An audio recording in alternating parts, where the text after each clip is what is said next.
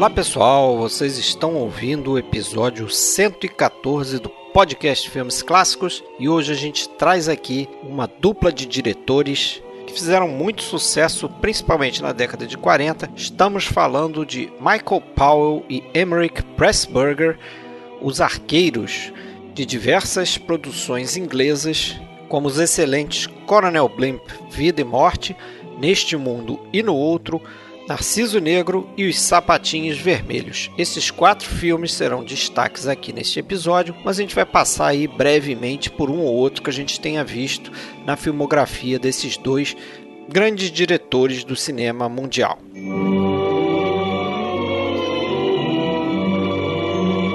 Galera, esse episódio já vai começar, mas antes a gente deixa aquele recadinho. Para achar a gente, basta procurar a nossa página filmesclassicos.com.br. Lembrando que a gente está em vários agregadores de podcast, estamos no Spotify, temos um canal do YouTube e também estamos no iTunes. Basta procurar o nosso nome, Podcast Filmes Clássicos. A gente tem um grupo e uma página no Facebook. Para entrar no grupo, você precisa mandar um inbox para Fred Sanjuro ou Alexandre Cataldo. E agora também a gente tem um perfil no Instagram, só procurar a gente, Podcast FC.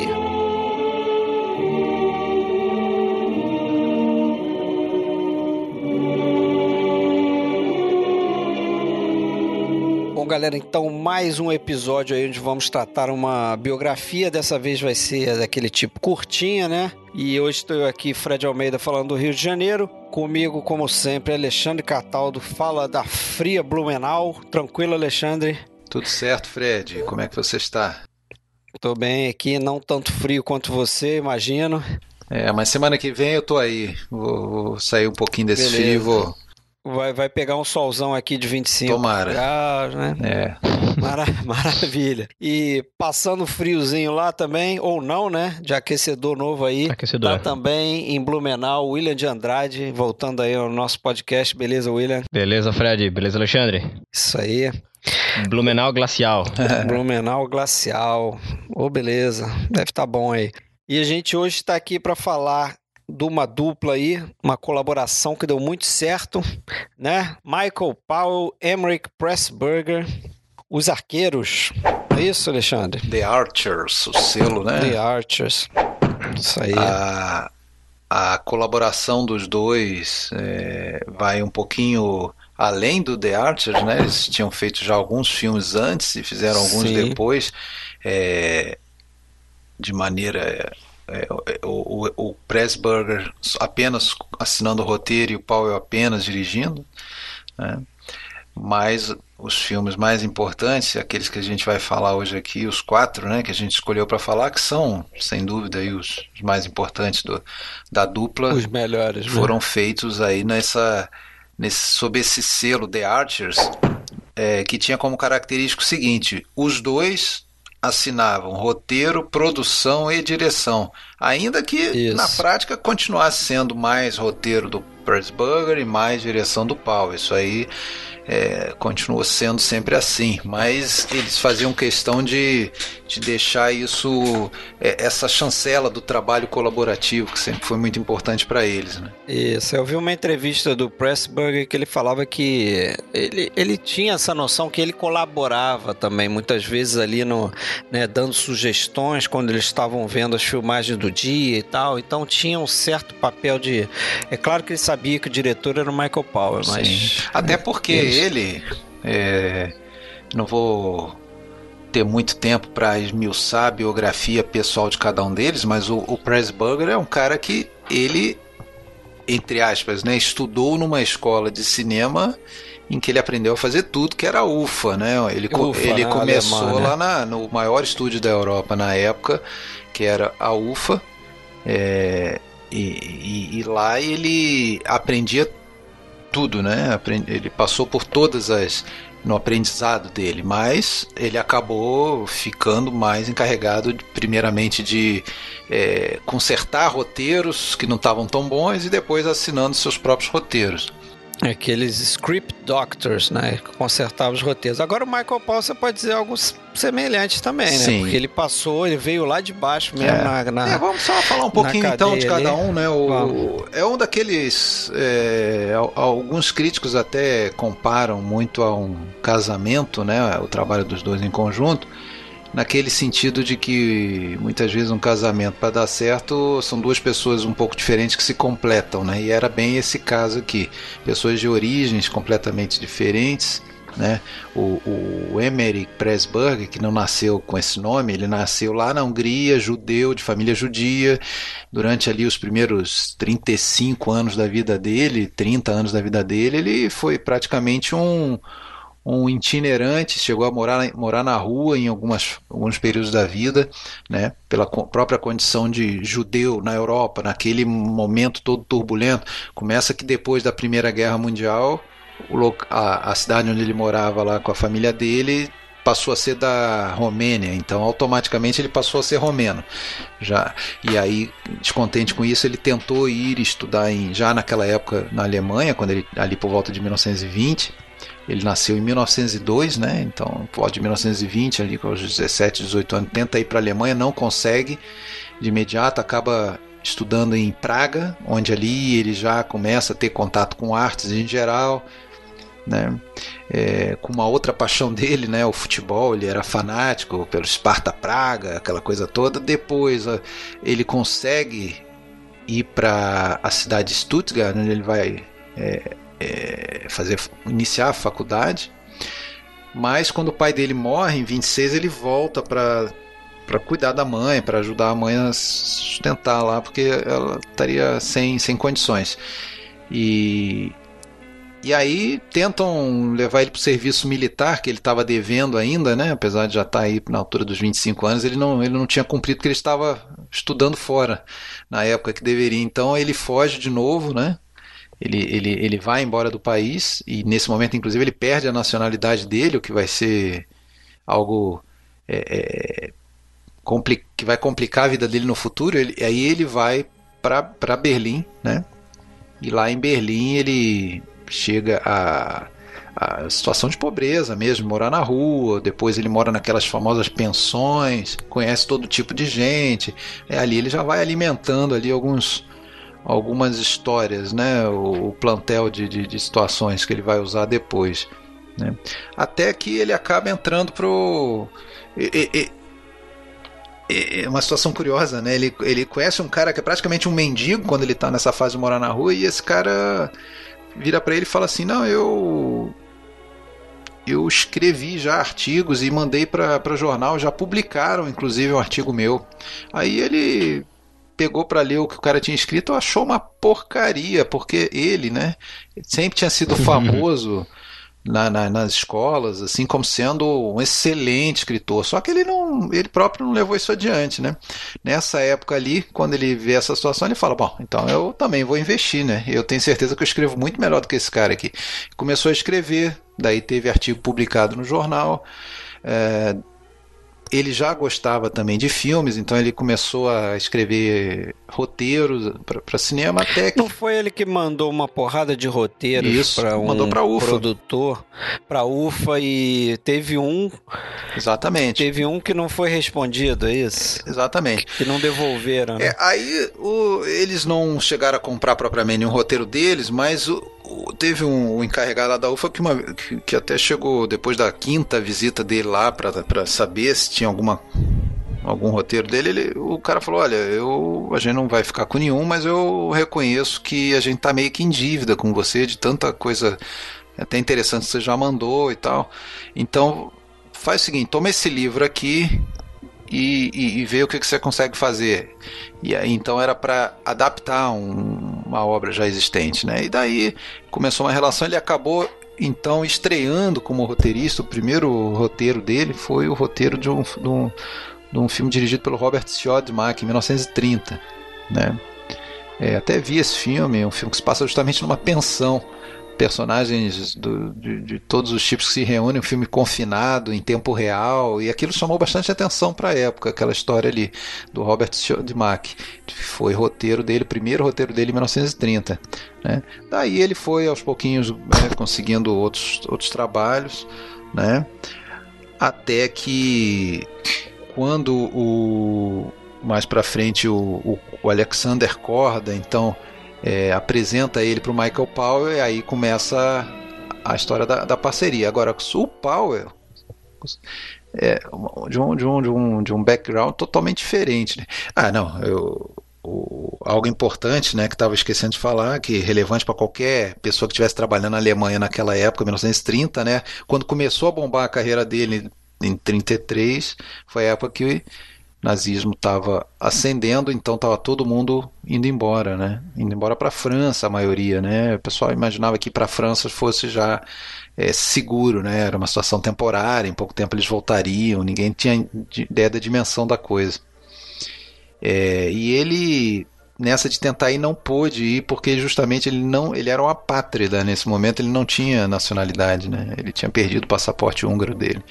Então ele precisou fazer uma viagem de alto risco, escondido, para voltar para a Hungria, para lá ele conseguir, com um amigo da polícia, um passaporte de emergência, para daí conseguir voltar para Berlim, para sair para Paris. E ele foi praticamente o último judeu da UFA, o último pessoa judia que trabalhava na UFA a sair, né? Sendo que o Goebbels, no dia seguinte lá que eles assumiram lá o partido, ele baixou uma diretriz que todos os estúdios de cinema tinham que demitir os judeus que trabalhassem dentro dos estúdios, né? Então ele já estava no limite ali, né? Então ele foi o último, assim, por pouco ele não ia acabar já naquele pessoal que foi preso e tal.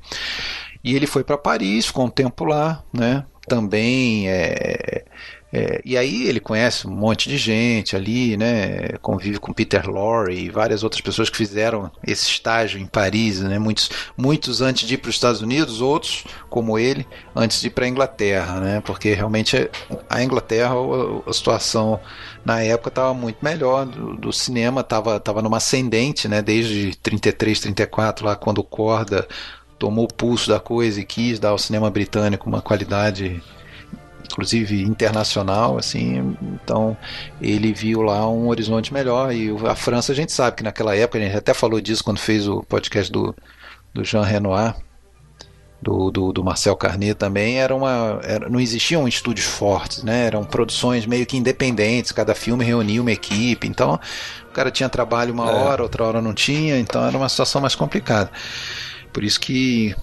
a maioria acabou não ficando muito tempo na França, ainda bem para eles, né? Porque quem ficasse na França também em breve estaria no julgo nazista do mesmo jeito, né? Isso, o Powell foi para a França também, né? O Powell, ele é um britânico, né? Até o talo, origem totalmente diferente, então quando a gente pensa nos filmes deles ali, sempre centrados no universo, né, britânico, a maioria deles pelo menos, né?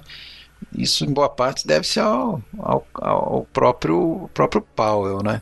Ele é um cara que, desde criança, ele era vidrado por cinema, né? Ele, inclusive, quando a gente fala lá daquele filme que a gente tratou num Dicas Triplas, né? A Tortura do Medo. Filmaço. Tem muito de autobiográfico, inclusive nas cenas em que aparece o protagonista criança, tem lá uns flashbacks e tal, ali é o próprio Powell, né? E ele,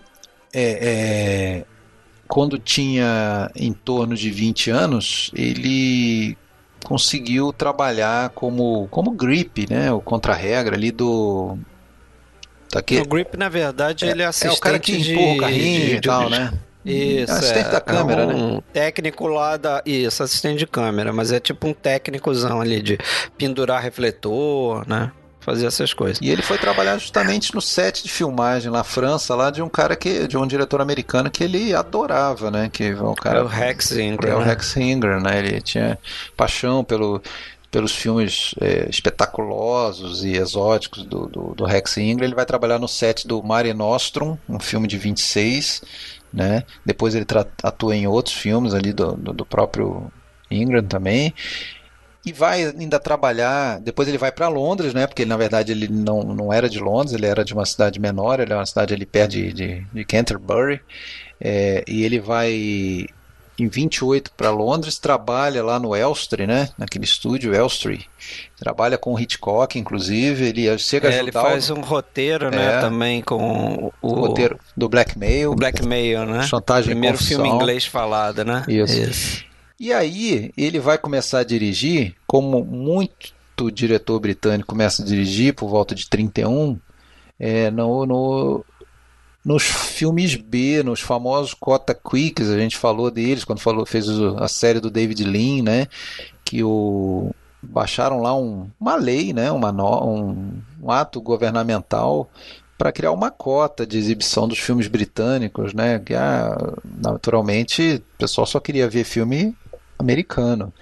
E então a indústria britânica sofria com isso. Então o governo meteu a mão e, na verdade, o que criou foi a obrigação de tantos filmes britânicos para que se pudesse exibir filme americano. E isso gerou uma avalanche de filmes de baixo orçamento britânicos, eram só para cumprir a cota, ou seja, garantiu quantidade, mas não garantiu qualidade. Mas esses Cota Quicks foram a escola para muita gente, né? E o Michael Powell foi um deles, né? Durante 6 anos ali ele faz 20 ou 30, de 20 a 30 Cota Quicks, filmes que ele próprio gostaria de esquecer que fez, ele não tinha nenhum orgulho disso, mas...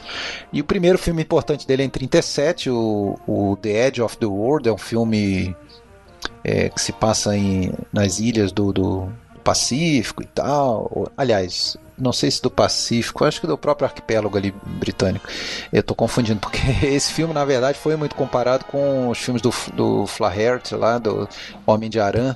Eu vi esse filme faz bastante tempo. O The Edge of the World? Isso, ou Homem de Arã? Não, o The Edge, eu vi os dois, mas... O Edge of the World eu tentei baixá-lo, não consegui ainda, mas... Eu não sei se foi exatamente ele que eu vi, ou uma reconstrução, porque eu acho que teve alguma coisa feita nesse sentido muito tempo depois aí, anos depois. E aí ele, com esse filme, que ele dizia que não era imitação do documentarista Flaherty, né?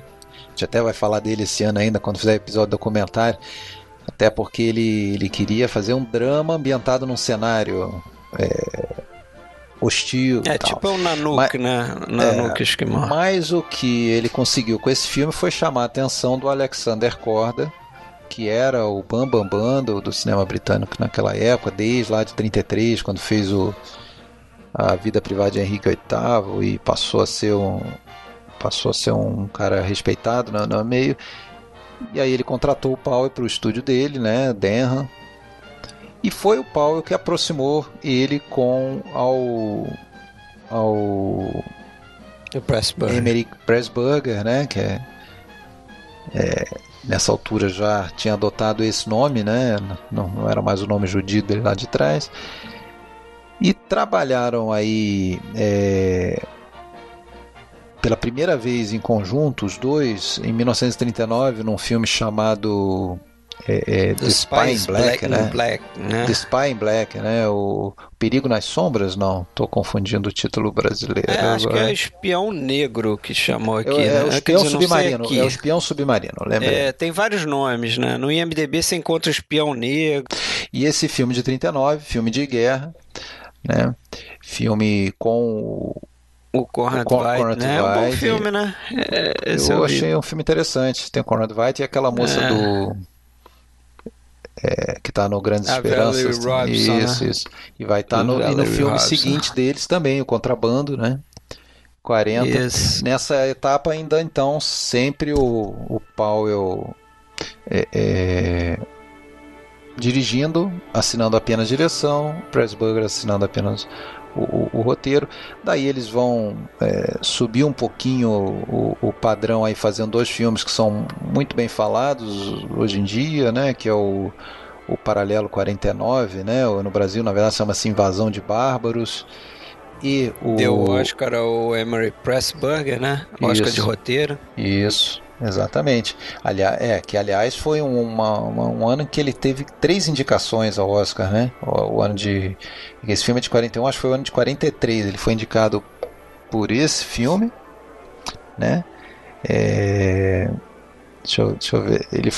Ele foi indicado no mesmo ano por 3 filmes. Ele foi indicado pelo... O Avião Não Regressou, de 42. Esse aqui, Invasão de Bárbaros. O Invasão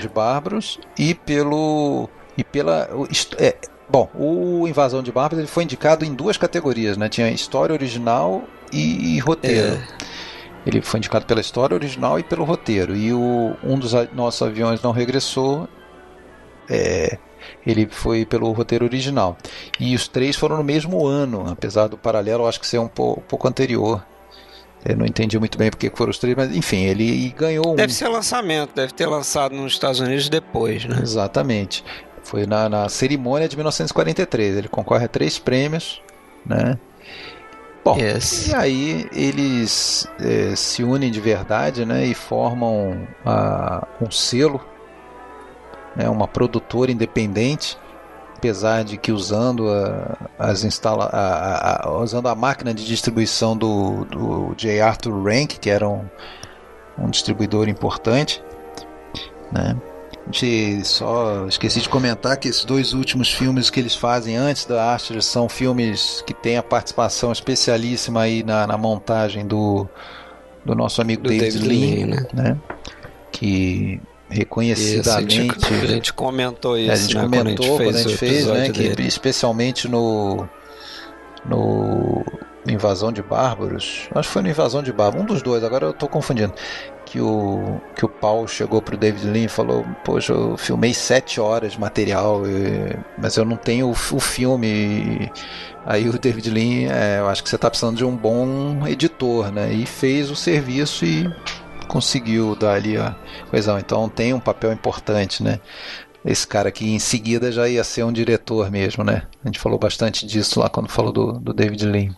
Isso. Agora, eu acho que em Um Avião Não Regressou, eles começam a ensaiar justamente essa parceria, né? Essa assinatura aí do The Archers Film Production, né? Uhum. E porque eles começam a assinar com esse nome, né? Yeah. Mas o primeiro que vem o símbolo do alvo, né? E as flechas e tudo é realmente no primeiro filme que a gente vai começar a falar, que é o Coronel Blimp, uhum, né? Só que é interessante aí que o Emeric Pressburger, até numa carta que ele fez para Wendy Hiller, quando eles tentaram colocar ela para fazer o Coronel Blimp, uhum, ele rascunhou lá 5 mandamentos dos arqueiros, né? Achei interessante isso aí, que, né, a gente lembra do Dogma 95, onde fizeram isso, né? Fizeram, uhum, um manifesto lá com várias regras do movimento e tal. Aí é engraçado que ele colocou isso num papel e mandou uma carta para ela, né? Vou citar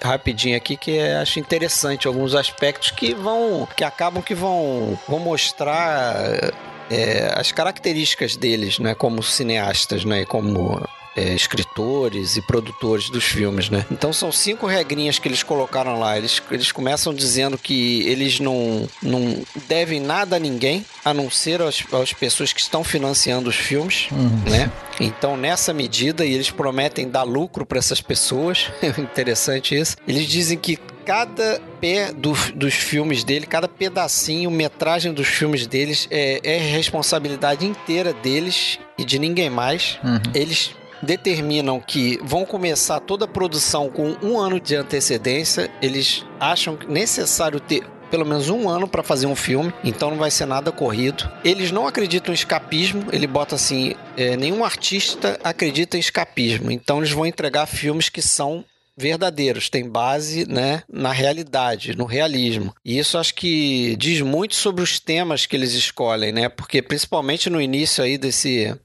período dos 2 juntos, uhum, muito filme de guerra, né? Muita coisa relacionada à guerra de uma forma ou outra. Sim. Então, eles estão tratando de temas ali do momento. E, por último, eles colocam assim que eles vão ter um alto respeito pelos colaboradores, né? Desde a estrela da companhia até o contra-rega lá, o cara, o técnico mais baixo ali na hierarquia, eles vão respeitar todo mundo, vão tentar criar esse ambiente familiar, entendeu? É. Esse negócio do filme de guerra, né? Tem não é à toa que tem uma tradição do filme de guerra britânico, da Segunda Guerra, claramente filmes de propaganda mesmo, né? E não é à toa, né? Afinal de contas, o Alexander Korda, ele se reuniu com o Churchill, né? E fizeram um acordo mesmo. O Churchill garantiu que os estúdios iam continuar operando, mas desde que produzissem filmes que fossem do interesse do país, né? Do interesse da resistência ao nazismo, aquela coisa toda. Então, a gente pode citar inúmeros filmes, além desse que a gente vai falar, filmes do David Lean, que a gente já falou, como aqueles filmes produzidos lá pelo Noel Coward, né? O barco Nossa Vida e... Nosso Barco Nossa Alma, né? Nosso Barco Nossa Alma, desculpa. Deu uma viajada no nome. O filme seguinte do David Lean também, e com o Powell não foi diferente, inclusive esses primeiros todos que a gente falou, né? O Spy in Black, o Contrabando, o Paralelo 49, O Avião Não Regressou, todos de guerra, inclusive o Powell tinha dirigido já o primeiro filme dessa linhagem aí, antes até de fazer a parceria com o Pressburger, o Lion Has Wings, é um filme que o Michael Powell morre de vergonha. Ele fala com vergonha desse filme, porque diz que esse filme saiu extremamente forçado e propagandístico, assim, uma coisa... Essa eu não vi. E, enfim. Mas o curioso é que quando ele vai fazer o Coronel Blimp, acho que a gente pode entrar aí nesse primeiro grande filme deles aí, bora. Que a gente escolheu. Quando ele vai fazer o Coronel Blimp, ele justamente vai ter problema com o governo britânico, né? Pois é. Porque eles vão lutar vão querer banir, né? Para esse filme não ser feito, né? A partir do que eles sabem da ideia, do que eles vão escrever de roteiro e tal, eles ficam preocupados, né? Uhum. Conta aí um pouco dessa história. Tem a ver com esse personagem, né? A gente tem que explicar o que é o personagem do Coronel Blimp, né? Essa talvez é uma marca dos filmes deles, né? Que muitas vezes eles dão uma visão diferenciada da coisa, dão um toque muito particular e um tom crítico àquilo. Então, se é um filme que, de alguma maneira, ele mostra ali aquela resistência né, do militar, a importância das regras e tudo mais, por outro lado, ele é um filme que ele questiona isso, né? Ele questiona basicamente assim, como que se ganha uma guerra, né? Sendo extremamente fiel à nobreza das regras estipuladas, ser cavaleiro até o fim, isso é mais importante do que vencer, né? Afinal de contas, ali ele no tempo presente, onde começa o filme, né? Antes de se entrar no flashback que volta 40 anos no tempo, a gente está ali em plena Segunda Guerra Mundial, ou prestes a estourar a Segunda Guerra Mundial. Isso. E a gente sabe que o lado de lá não é nada cavalheiro, não é nada honrado em cumprir regras. Esse diálogo, inclusive, é sensacional. A hora que o cara fala para ele sobre como os ingleses não ganhariam a guerra justamente por terem sido criados para serem gentis e cavalheiros, enquanto que o nazismo jogava sujo, não seguia as regras. Esse diálogo é sensacional, cara. Aquela fala... eu acho que é um monólogo do Anton Walbrook, né? O personagem do Theodor. Do Theo... Kreshmar Schuldorff, perto do final do filme, né? Realmente é aquela coisa, lembra um pouco até aquela fala do Chaplin lá no Grande Ditador, que é aquela fala que o personagem tá falando, e a gente sabe que não é dentro do filme, ele tá falando com o espectador, né? Sim. Ele tá falando. Agora é interessante que essa ideia aí, essa coisa que está no início, esse embate aí entre uma geração mais velha e uma mais nova, né? Uhum. E isso parece que foi a ideia que originou. Sim, foi o mote, né? Esse roteiro, né? Foi o mote. A culpa foi do David Lean, né? Pois é, eu li duas versões, cara. Na verdade, não li. Uma eu escutei da boca do Michael Powell numa entrevista que ele fez em 1980 aí pra BBC, né? Que ele conta um pouquinho, a história um pouquinho diferente, que seria o seguinte, teria uma cena nesse filme Em um Avião Não Regressou, que o David Lean teria sugerido ser retirada do filme. Era justamente uma cena onde um oficial mais velho falava, acho que para o mais novo, que olha, eu era assim como você e, sei lá, você vai ter muita sorte se você, quando ficar mais velho, for alguém como eu, entendeu? Tinha uma cena onde tinha esse embate aí entre um cara mais novo e um cara mais velho. Uhum. E só que o David Lean achou a cena boa, só que falou, pô, isso não tem nada a ver com a história. Vamos tirar essa cena. Só esse embate já daria um novo filme, né? Porque isso realmente pode ser muito desenvolvido, tá na essência da vida, né? Essa coisa das gerações mais novas acharem que sabem tudo e quem tá mais velho não sabe nada.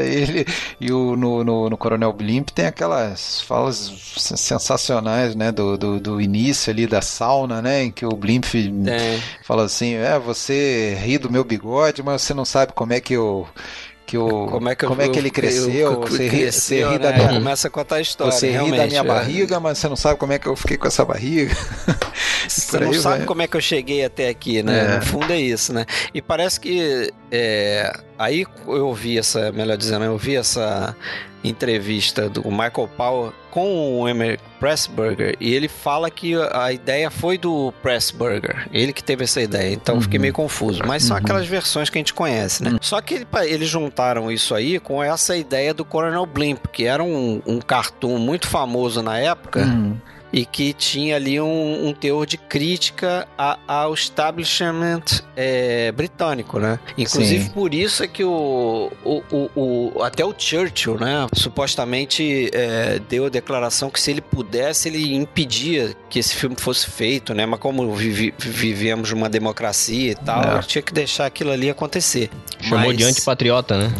Isso, exatamente. Era um cartoon feito por um cara chamado David Lowe, isso. Esse de 1934, né? E esse cara acabou, quando soube que eles iam fazer o filme... Pesquisando sobre, né? Eu cheguei à conclusão, posso estar enganado, mas me pareceu que Coronel Blimp é uma expressão, praticamente, que é usada, é um apelido. Eu fiquei curioso com isso aí também. Coronel Blimp é um apelido assim que se dá àquele tipo de militar, o militar já reformado, aquele cara que está lá na sua aposentadoria, mas tá vibrador e continua sempre ativo, né? Ativo na sua paixão pela coisa, que vai falar com qualquer pessoa na rua com aquele, que bata com continência pro cara. Exatamente, o Coronel Blimp, aquele o personagem do cartoon, ele é a cara do personagem que a gente vê no início do filme, que é o Blimp ali com seus quase 70 anos, né? Uma maquiagem que hoje a gente vê e acha até defeitos nela, né? Tudo bem, maquiagem do Roger Livesey, mas que chegou a inspirar, inclusive, o Scorsese lá botou lá o pessoal do Touro Indomável para ver lá esse filme, para se inspirar na maquiagem do De Niro lá no Touro Indomável, né? Lembra um pouco. Agora, esse David Lowe, esse cartunista, parece que ele teria cedido aí os direitos com duas condições, né? Ele teria dito, ok, você pode usar o Coronel Blimp, mas eu quero que no final fique claro que ele é um tolo. Ele vai ter essa consciência no final de que ele é um bobão ali, né? E outra é que o Powell e o Pressburger tivessem total controle ali sobre o destino do personagem, sobre o roteiro. E, obviamente, eles tinham ali, até com essa relação aí que eles tinham. O objetivo do cartoon e um pouco do filme também, em alguns momentos, é justamente mostrar a ironizar a tolice desse tipo de personagem, né? Ou as incoerências, ou a hipocrisia, né? A hipocrisia. Tem alguns cartoons, até no Blu-ray da Criterion tem uma coletânea dos cartoons, então tem coisas como uma tirinha que o Coronel Blimp do cartoon fala... Não, nós precisamos mostrar para o povo da Índia, né? Aí é um dos temas preferidos ali das tirinhas, era o colonialismo, né? Nós precisamos mostrar para os indianos que nós estamos aqui só para fazer o melhor para eles, cuidar deles, né? Então, para cuidar deles, fazer o bem para eles, mas se eles não concordarem com, não aceitarem essa explicação, a gente fuzila eles todos, não sei o que. Então. Mas eu acho interessante aí o nome do filme, né? Porque ele nunca é mencionado. Não, dentro eu fiquei curioso filme. Com isso aí, cara. É. E até o brasileiro aceitou esse filme, né? Porque eu imagino que o Coronel Blimp não significasse nada pro brasileiro aqui. Não, rigorosamente nada. É verdade. Provavelmente eles não viram o filme e acharam que era o nome do coronel. Aham. Uhum. Não conhecia o cartoon e achava que era o nome do coronel. Dele, alguma coisa assim, né? É, pois é, mas nunca é dito no filme, né? O nome dele, inclusive, o apelido é Sugar Candy, né? Porque qual o nome dele? É Clive Windy Candy, um negócio assim. E até acho que parece que o nome do filme original era pra ser The Life and Death of Sugar Candy, né? Aí depois eles mudaram pro Coronel Blimp. Que aí só faz sentido para os ingleses aí, né? Pois é, então esse filme sai em 43, né? É um filme difícil, daqueles difíceis de você categorizar, né? Porque é um filme que tem, claro, relação direta com as guerras, né? Já que ele sai da Segunda Guerra, volta lá atrás, em 1902, na Guerra dos Boers, né? Depois... Sim. Tem um intervalo, e os intervalos ele passa batido, né? Ele faz umas montagens sensacionais para passar o tempo ali, vai para a Primeira Guerra. Fantástico, cara. Tem aquela cena das cabeças dos animais, né? Das caças lá que estão aparecendo, né? Que ele caça, 20 anos ele, aí. É como se ele passasse todo o período entre, sei lá, 1902 e 1914 caçando, né? Pois é, sabe o que eu acho brilhante nessa cena? É porque... ao mesmo tempo que ele tá mostrando que o tempo tá passando, parece que a cena é feita pra mostrar a frustração do personagem. Sim. Porque a primeira vez que acontece isso é justo quando ele perde a personagem da Miss Hunter, né? A Deborah Kerr, que vai casar com... O rival, com o amigo dele lá. Né? É. Com o rival... alemão dele, né? Que, aliás, é outra coisa sensacional no filme, né? Essa mulher eterna dele aí. É. Que fizeram de três gerações, né? Fizeram questão de botar a mesma atriz, né? O Fred mencionou a frustração dele por não ter casado com ela. Uhum. Mas fica também aquela coisa do... Como é um intervalo, seria um período de férias do oficial... É como se ele precisasse empunhar uma arma, né? Mesmo naquele tempo, né? Matar alguma coisa, né? É uma... Cara, é uma ideia ótima aquilo ali, né? Sim, funciona é muito bom, cara. Eu gostei bastante desse filme aí, cara. É. Não tinha assistido e, pô, eu curti pra caramba. Na verdade, esses quatro, achei os quatro uns filmaços, mas teve dois, assim, que eu achei sensacionais. E esse é um deles, assim. Adorei esse filme, é um filme que eu teria. Eu confesso a vocês que eu tinha visto há bastante tempo, não lembrava praticamente nada dele e não sei como que eu não lembrava, porque revendo agora, pra mim é o melhor dos quatro, assim, é o que eu... Porra, gostei muito, cara. Gostei demais. Agora, tem coisas muito atraentes nesse filme. Pra começar, o Technicolor sensacional, né? Sensacional, fotografia incrível. Acho que os quatro filmes, né? Sim, sim. São. Tem esse mérito, com certeza. Sem dúvida. Em alguns momentos, a jornada do personagem principal me lembrou um pouco até um pouco dos épicos do David Lean, cara. O meio Doutor de Vago, assim, com esse... Não necessariamente uma semelhança estética ou ideológica, mas... me trouxe uma sensação assim de familiaridade, sabe? Sim. Me trouxe muito, assim. Me lembrei muito desses filmes do Lean. Você tem essa sacada sensacional de você botar uma mesma atriz para fazer três mulheres diferentes que passam pela vida dele ao longo do tempo, né? Aquela coisa do amor eterno, né? Como se fosse uma aquela mulher amada lá que não envelhece, né? Ele envelhece, mas aquela a amada não envelhece, né? Sob a forma de três mulheres diferentes, né? E a própria Deborah Kerr, né? Então, eu acho que tá um charme só nesse filme aí, cara. Tá muito bonita, realmente. Então, a gente até já avançou, né? Eu tava falando, mas tem a primeira parte do filme, eu acho que o clímax dela, que é aquele duelo, né? Uhum. Acho que merece ser falado essa cena, né? Porque é uma maneira de narrar ali que surpreende, né?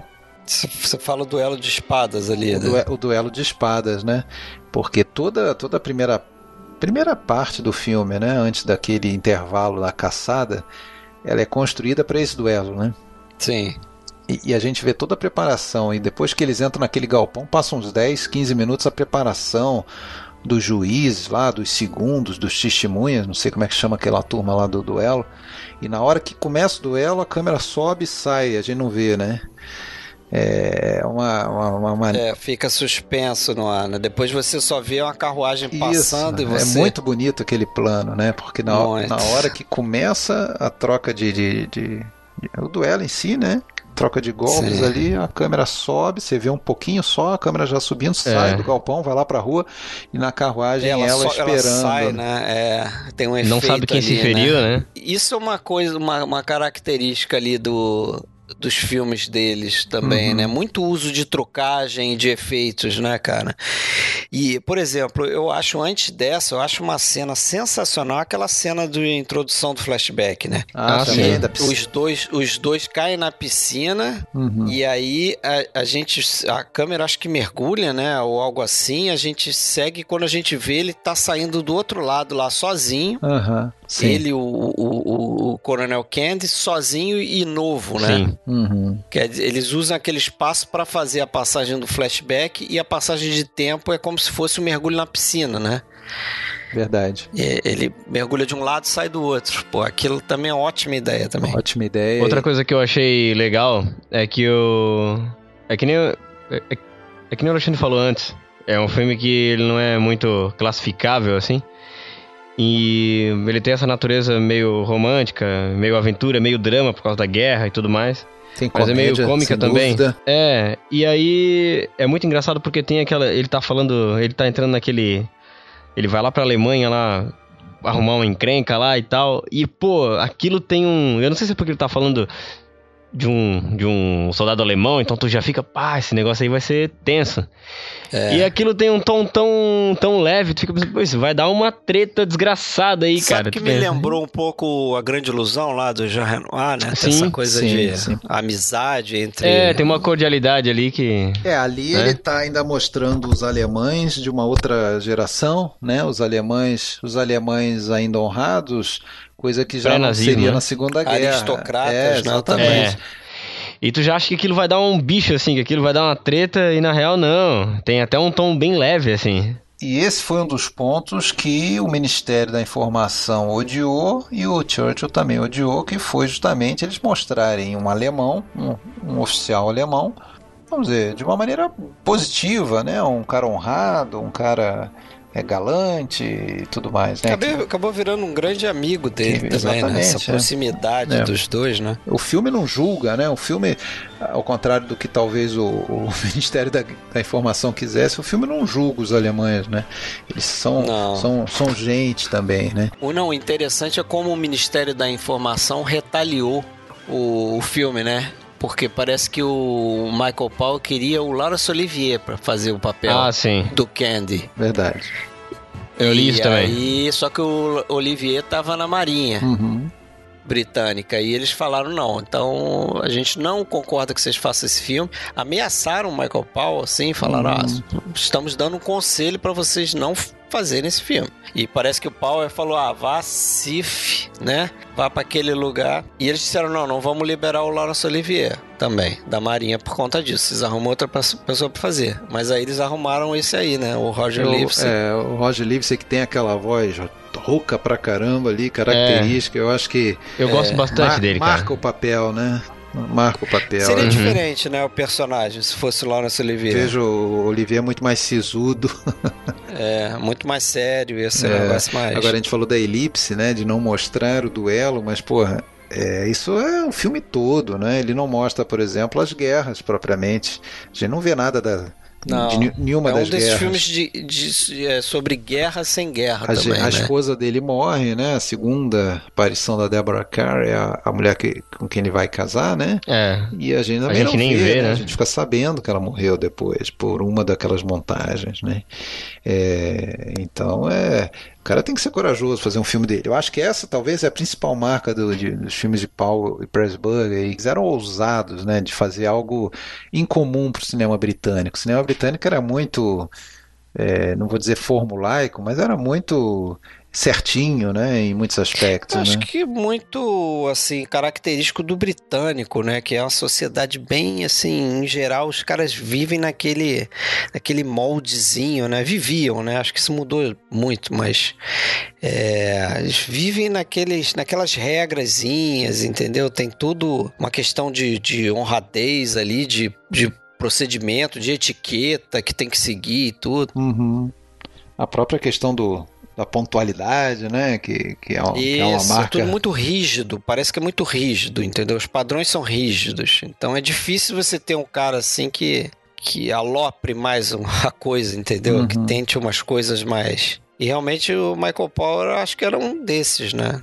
Até você vê os filmes aí, compara com filmes do Hitchcock, até do David Lean, assim. O David Lean também tem esse lado um pouco mais solto. Essa resistência, né, essa oposição do Ministério da Informação, que repercutiu aí, além de não liberar o Olivier, como você falou, também não emprestar uniforme, não emprestar tanques, armamentos, essa coisa toda. Quem conseguiu contornar, né, você falou, foi... precisaram fazer uma versão... um corte diferente para os Estados Unidos, né? Foi o Arthur J. Rank, né? O J. Arthur Rank, né? O distribuidor do filme, né? Que era um cara influente. Ele conseguiu, daí, inclusive, uma liberação para exportar o filme, mas uma versão bem menor. Tirou a estrutura de flashback, né? A gente não vê aquela cena da sauna, ou seja, escangalhou o filme todo, né? Mas o filme levou acho que 2 anos, né, pra chegar nos Estados Unidos aí, por conta desse bloqueio. Lançado só em 47, e o Scorsese, né, pra variar, sempre ele, né, adora o filme, desde que... e foi talvez um dos caras responsáveis aí por não só fazer, não só esse filme, como o próprio trabalho do Powell e Pressburger se tornarem mais conhecidos do público, né, porque... Até, eu não sei se ele próprio que fala isso, ou eu li em algum lugar, mas eu concordei com o que eu li.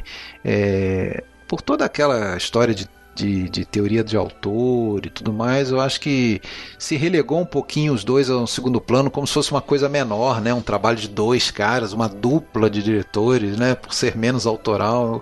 O fato é que só se começou a ver como trabalhos geniais aí no final dos anos 70, início dos anos 80, o trabalho do Powell e Pressburger chegou até daí mostra em Nova York, né? Eles estavam vivos ainda participaram desse relançamento de alguns filmes deles em Nova York e tudo mais. E o Scorsese é suspeito aí nessa história toda, né? Porque ele tem uma relação...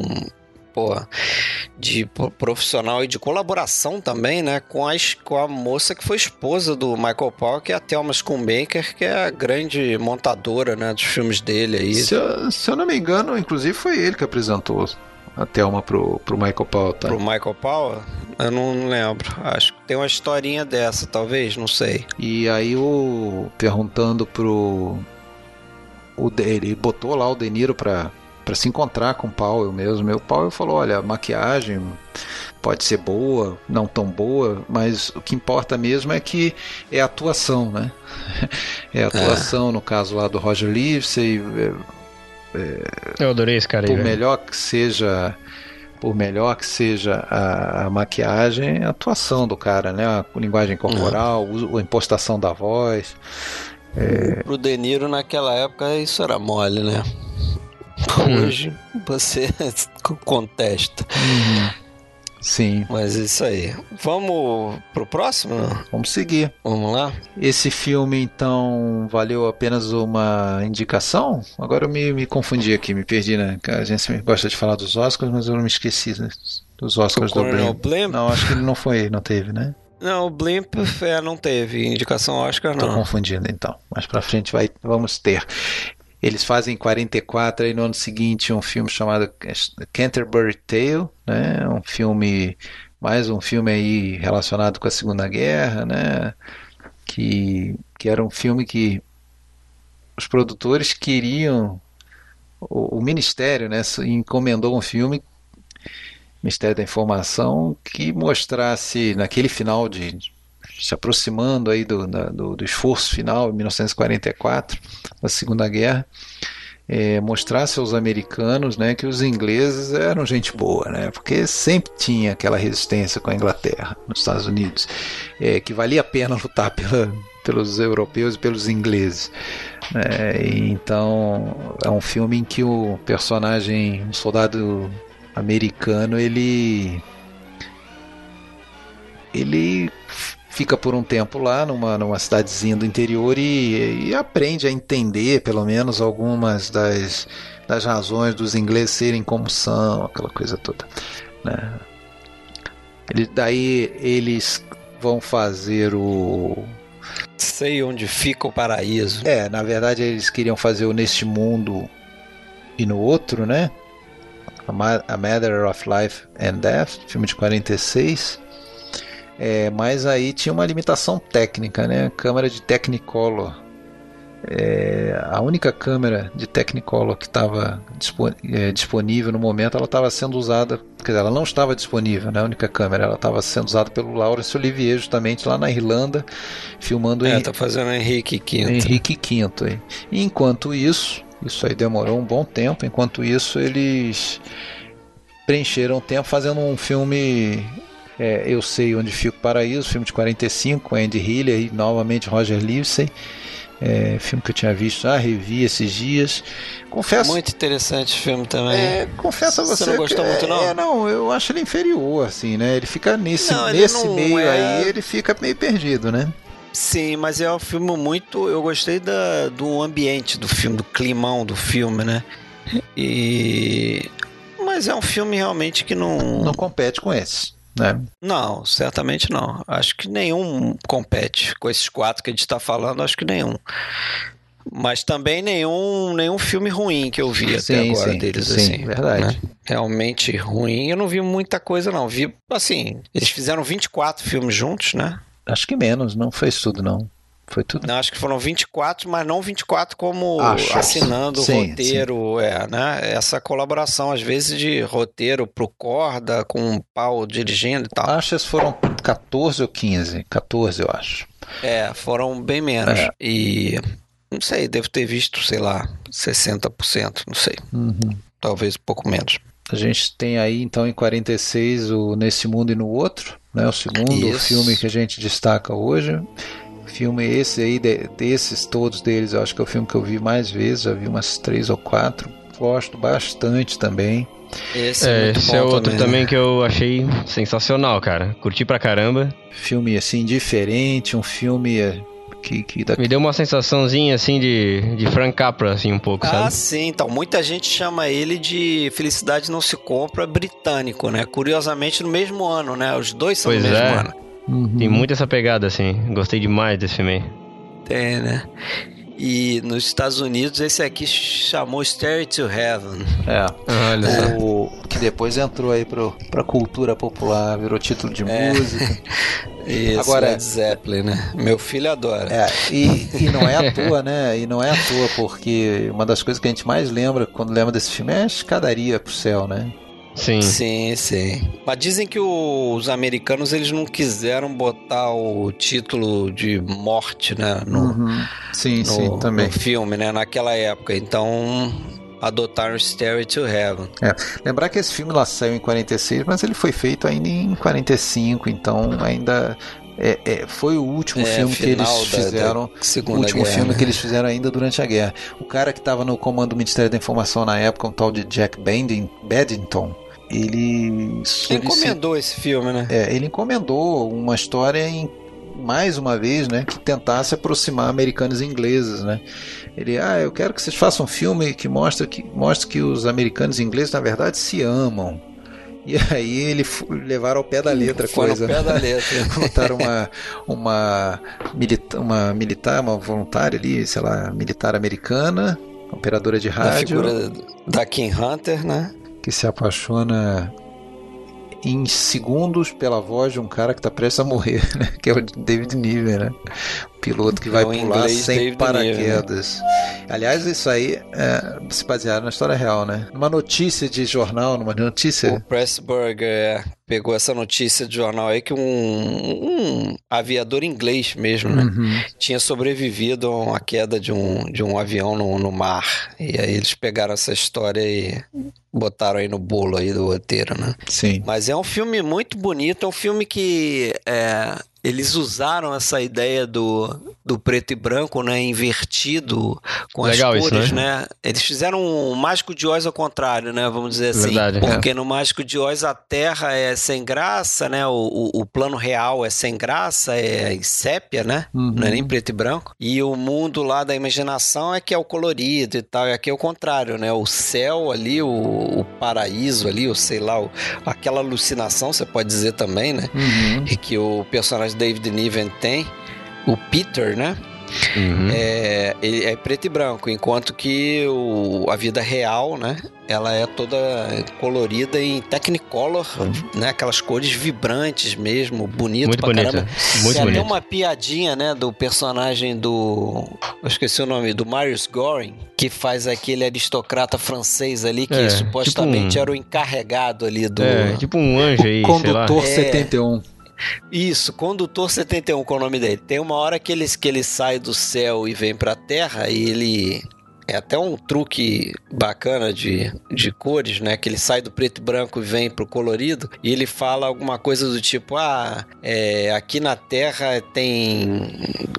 Lá no céu eles podiam usar mais as cores, né? Só que eles dublaram pra Technicolor. Aqui na terra tem, sei lá...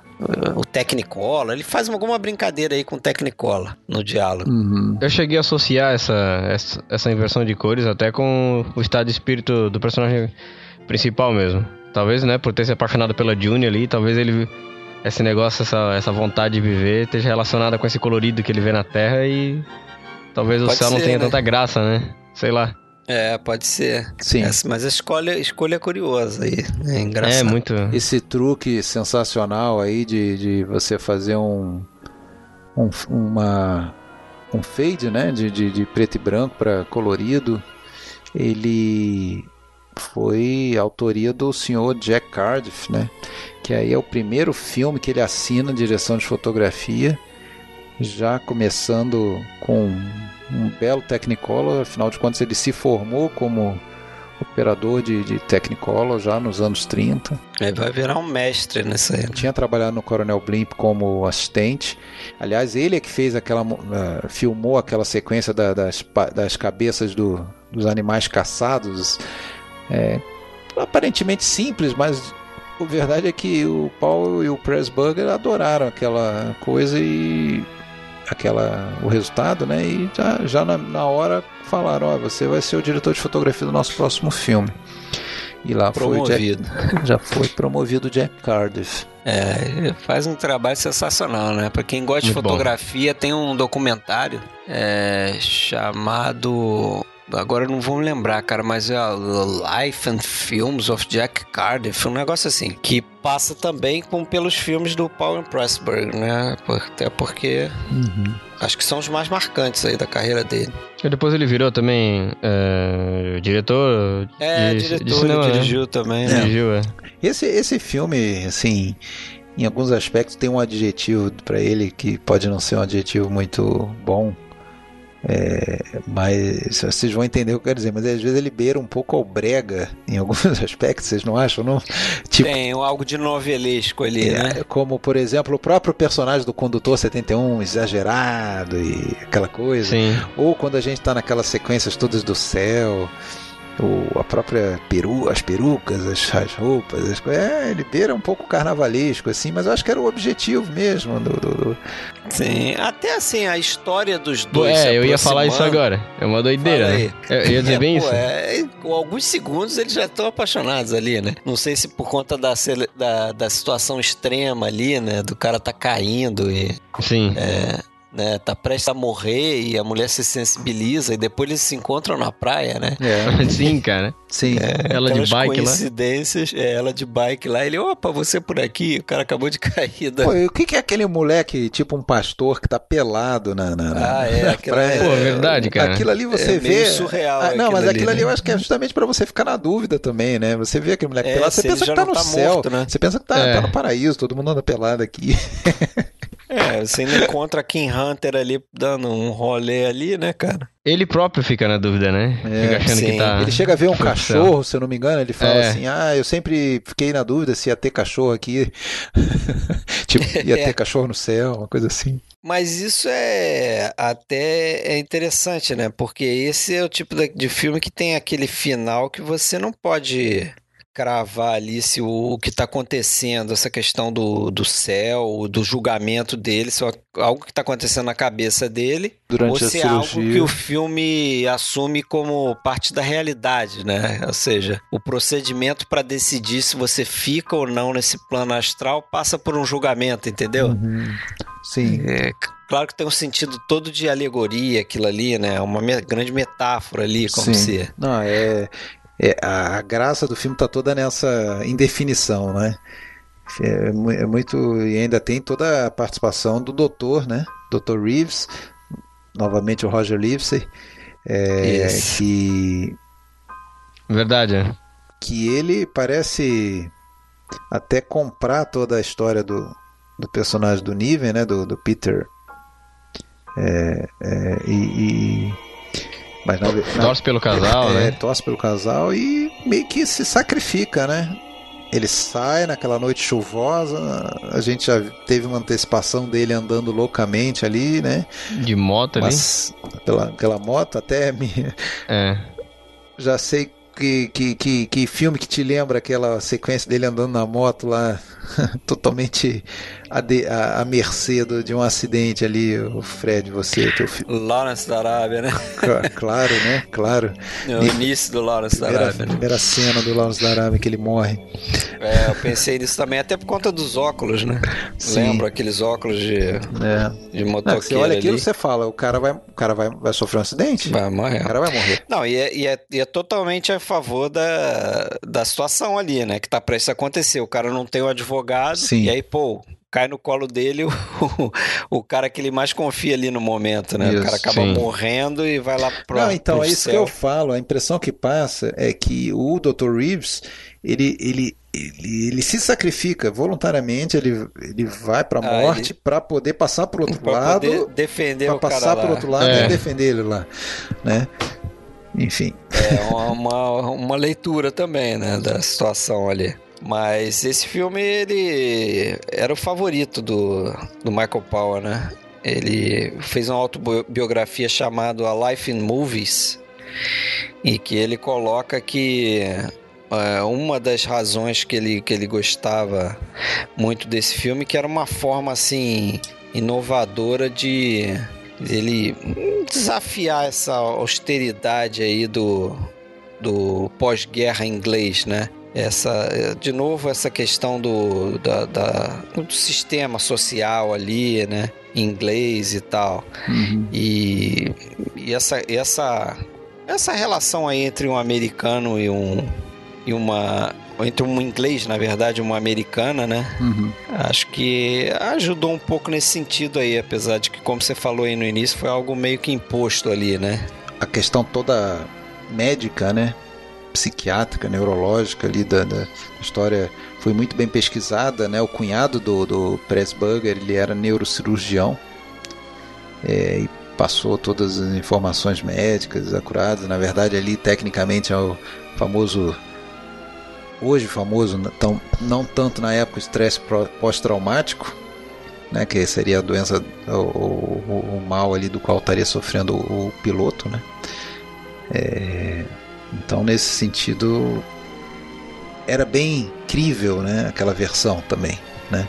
Uhum. Os sintomas, aquela dor num lugar específico da cabeça, o fato de perder um pouco da visão de um dos lados, tudo batia ali com a situação real, né? Então, reforçando aquela tese de que talvez não tenha nada sobrenatural na história e fosse só realmente tudo se passando na cabeça dele, né?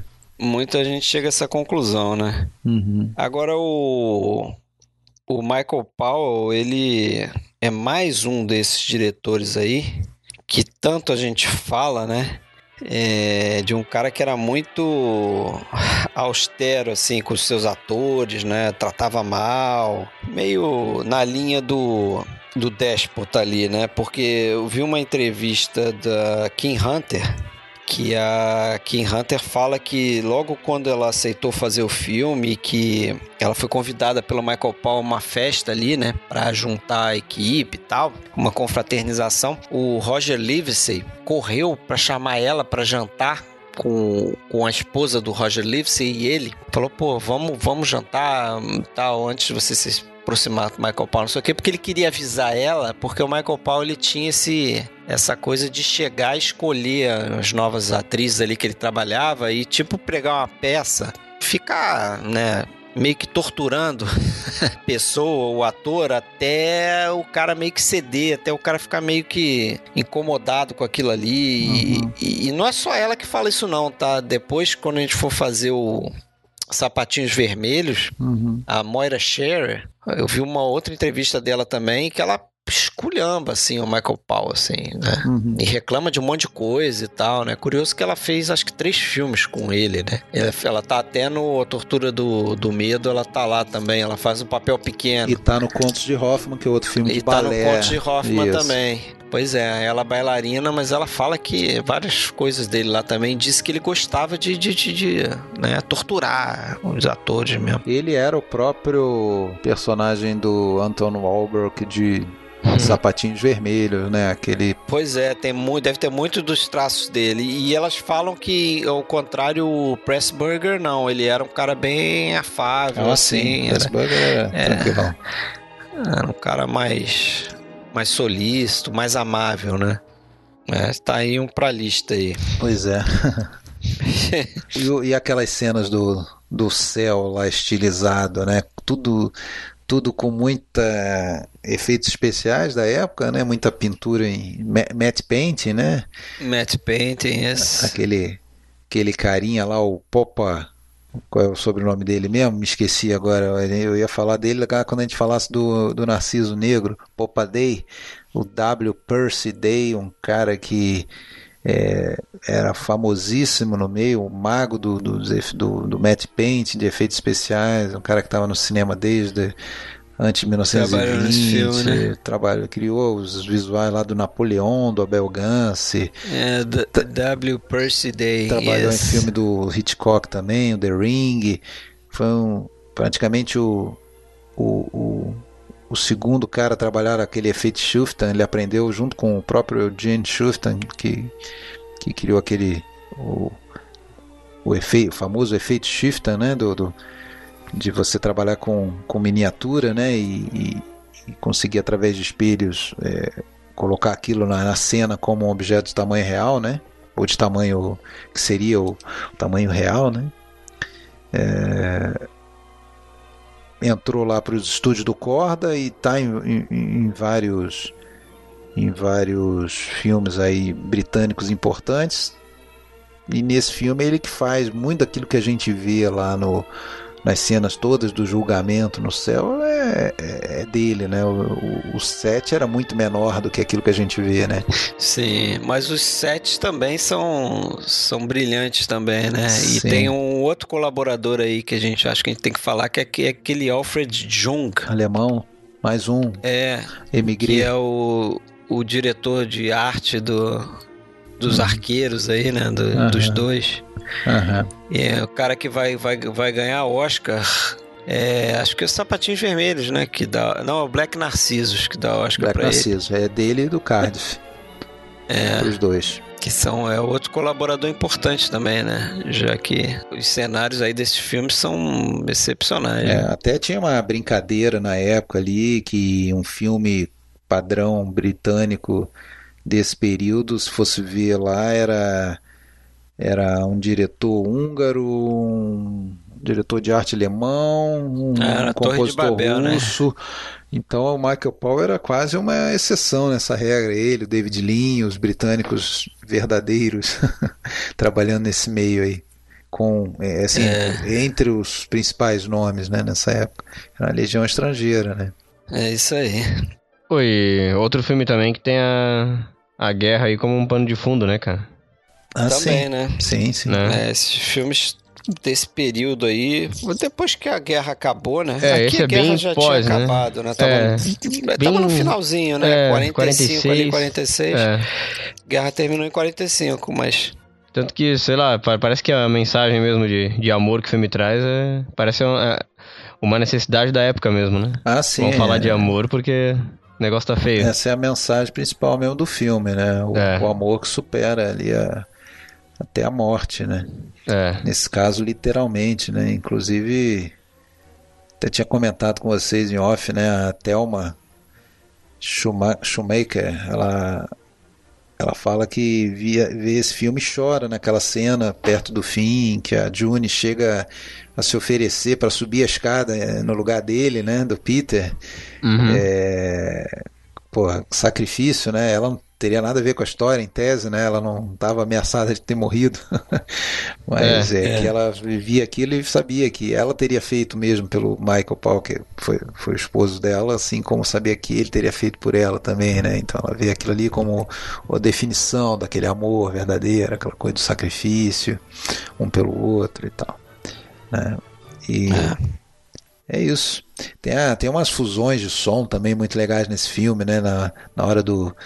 Que ele tá ele tá distraído conversando com o anjo, subindo a escada, o anjo tá querendo enganar ele se toca, começa a descer, e aí a gente só escuta o anjo chamando... Eu tô chamando de anjo, né? É o Condutor 71, né? É o Condutor 71.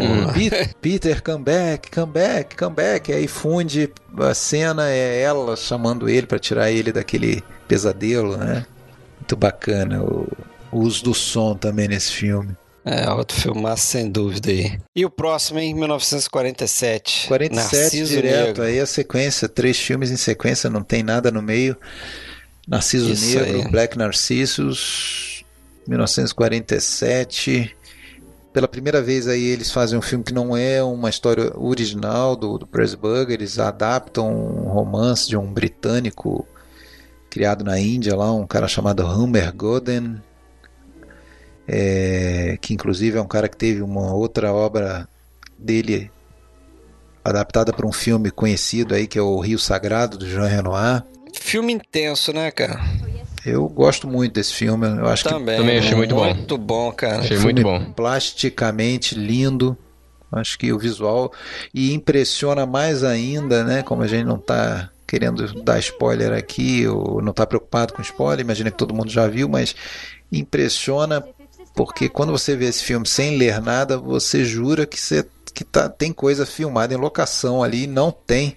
É tudo em estúdio. Caramba, mas isso aí enganou o Bertolucci, né? Tu sabe, né? É. Tem uma historinha aí que o Bernardo Bertolucci, quando foi ali pro Himalaia filmar o Pequeno Buda, que ele chegou lá e ficou meio desapontado, assim, com as paisagens. Falou, porra, mano, foi isso que eu vi no filme do Powell Pressburger. Mas, pô, dá pra ver ali que muita coisa é pintura. Dá pra ver. Sim. Dá pra ver, dá principalmente pra ver, mas depois é que muito você bonito. Sabe. Mas é muito bonito mesmo. Se você tá imerso no filme sem se preocupar com isso, você compra. Sim, totalmente as paisagens. É. Não é algo que salta a sua atenção, assim, né? É algo que você nota porque você fica notando essas coisas. Eu quero ver aquilo ali. Inclusive aquela... Você falou de spoiler, mas aquela cena mais final onde tem ali o... Não vou entrar muito em detalhes, mas tem lá aquele sino, né, que elas tocam. Sim. Tem um momento também antes, que não é no final, mas no momento que ela olha para baixo e vê aquele precipício. Sim. Uhum. Aquela locação ali especificamente, aquilo tinha 1,5 metro ali pra baixo, né? Caramba.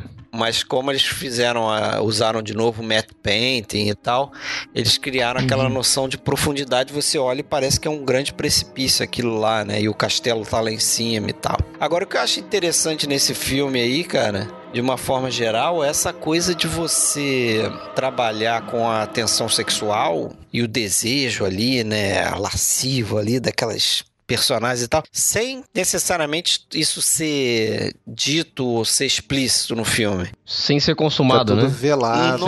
Não é consumado, a coisa é velada, você não tem um diálogo onde isso fique claro, assim, totalmente claro. Sim. Né? Mas você vê... Mas existe um erotismo, né? Existe um erotismo, existe uma tensão ali. Lembra muito aquilo que a gente está acostumado em muitos filmes japoneses, né? Que até por força da cultura, tudo tem que ser guardado, retraído, mas tem verdadeiros caldeirões prestes a explodir, né? Sim. Que é o caso ali, né? E vai explodir perto do fim com consequências meio trágicas, né?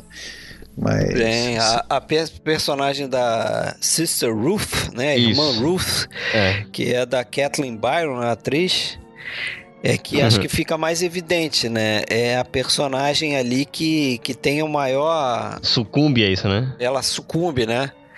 Ela de uma maneira mais explícita, né? De uma maneira mais explícita, né? A personagem da Deborah Kerr mais contida nesse sentido, né? A irmã Clodagh. A irmã Clodagh, ela tá contida, ela não, mas ela tá passando por um turbilhão, porque você vê que a partir daqueles contatos ali, ela começa a se lembrar da vida pregressa dela, da vida mundana dela, né? Em que ela foi abandonada por um noivo. E, isso, claro, e a gente fica sabendo, né? Os outros personagens em tese não ficam sabendo, se bem que a Ruth depois diz que percebeu, né? Ah, você acha que eu não percebi? Tem essa... O que eu li tem essa ideia do doppelganger, né? Que eles chamam, que é a ideia do duplo, da cópia idêntica entre as duas irmãs ali, né? Irmãs entre aspas, né? São... freiras, né? Então, entre as duas personagens, da Clodagh e da Ruth, Deborah Kerr, Kathleen Byron, elas são, de certa forma, lados da mesma moeda ali, né? Sim. Porque você vê, já começa uma semelhança no aspecto visual, evidentemente, porque elas estão totalmente cobertas com as roupas de freira, né? Mas são duas personagens, as únicas duas freiras ali que você consegue ver os cabelos, né? Em uma hora ou outra aparecem elas com o cabelo solto, né? Da Clodagh, no caso, é o flashback, e da Ruth é mais pro final do filme, quando ela se liberta ali do figurino dela, né? Parece um diabo lá. Elas têm um embate pelo mesmo homem, praticamente, sem ser explícito isso de novo. É o que o Alexandre falou. O Mr. Dean. A personagem do Mr. Dean, né? Que é David Farrar. Uma se atira pra ele, né? E a outra resiste, né? Da forma dela lá, que é a Deborah Kerr. E como acontece nessas histórias de... que você tem esse doppelganger, essa figura doppelganger, um dos personagens acaba morrendo no final, né? Tem um embate e uma das cópias ali acaba morrendo. Então a ideia é interessante. E tem ali também, para reforçar essa erotismo do filme, essa coisa, tem a personagem da Jean Simons, né? Que é aquela adolescente indiana lá, Kanchi, que seduz o príncipe e tal. Tem essa outra história, né? Uma subtraminha. O Laurence Olivier também odiou que ela fizesse esse papel. Ele tinha acabado de contratar ela para fazer a Ofélia do Hamlet, né? E não entendia porque que alguém ia querer a Jean Simons para interpretar uma indiana meio selvagem. Pois é, mas dizem que eles, não sei se é lorota ou não, mas dizem que eles receberam cerca de 1000 inscrições para fazer esse papel, de atrizes ou amadoras querendo fazer papel. Entrevistaram 200 meninas e decidiram pela Jean Simons. Mas a Jean Simons já tinha feito, ou estava fazendo o filme do David Lean também, né? Que é dessa época também, né? Grande Esperança é de 46. Grandes Esperanças, né? 46, um ano antes, né? Isso. Então, ela não era desconhecida, né? Totalmente desconhecida. A Kathleen Byron, ela tá no Neste Mundo e No Outro, não sei se vocês lembram, uma das recepcionistas lá do céu, Quando o personagem do Robert... Quando o personagem do Robert Coote, lá, o parceiro que já tá morto no avião, ele tá sentado num sofá lá esperando, né? Ele tá esperando o Peter chegar. Como assim? Não é possível, tá fica demorando. De papinho com ela, né? Cheio aí de maldade, tá? Aí ela fica meio que observando ele. E ela vai estar também no outro filme, o Small Back Room, né? De Volta ao Pequeno Apartamento. Um bom filme também. Que é um bom filme, cara. Gostei, esse filme me surpreendeu. E com o Mr. Dean aí, o David Farrar novamente. David Farrar. Fazendo aí o casal principal. É um filme que tem... Tá depois aí de 49, mas é um filme que lembra muito até algumas coisas o Farrapo Humano, né? Não sei se você vai concordar, né? A questão do alcoolismo e tal. A questão da garrafa também, como ele filma a garrafa lá. Sim, sim. Mas voltando aqui ao Narciso Negro, né? Esse filme deu o Oscar, merecidíssimo, a meu ver, aí tanto pro Alfred Jung quanto pro Jack Cardiff. Agora, também trabalho, mais uma vez, daquele carinha lá do Popa Day, lá do Vovô Day, lá do trabalho de matte painting, né? Que engana muita gente, né? Engana muita gente.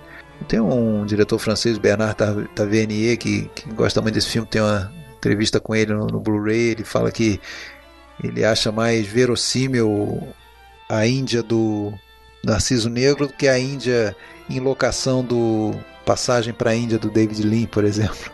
Eu já não sei aí o quanto que não é idolatria também, né? O cara idolatra um determinado diretor. Mas são efeitos especiais que para a época são muito bons. Muito bons. Talvez só seriam aí esperados na época do CGI. Uhum. E olha, tem muito CGI ruinzinho aí, cara. Quer dizer, esses efeitos visuais, né, esses efeitos que são mais práticos, né, não são computação digital nem nada, eles tendem a durar mais, né? Uhum. Os efeitos óticos, essas coisas, eles tendem a enganar mais. Pô. Agora, uma coisa interessante falar desse filme também é que boa parte aí dos visuais criados pelo Jack Cardiff tem uma origem na pintura, né? Aquela coisa que também já tinha comentado até lá no grupo, postei, né?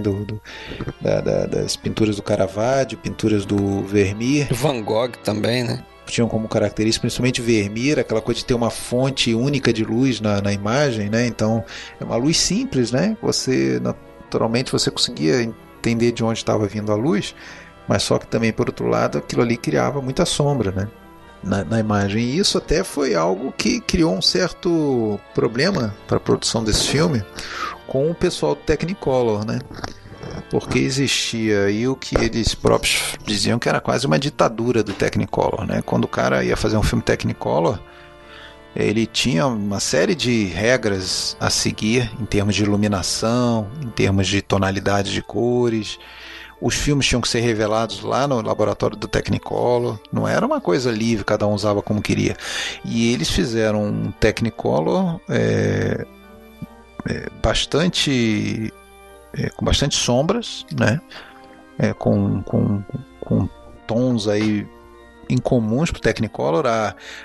A representante lá que mandava na coisa lá, uma tal de Nathalie Camus, estava presente no set, enchia o saco deles.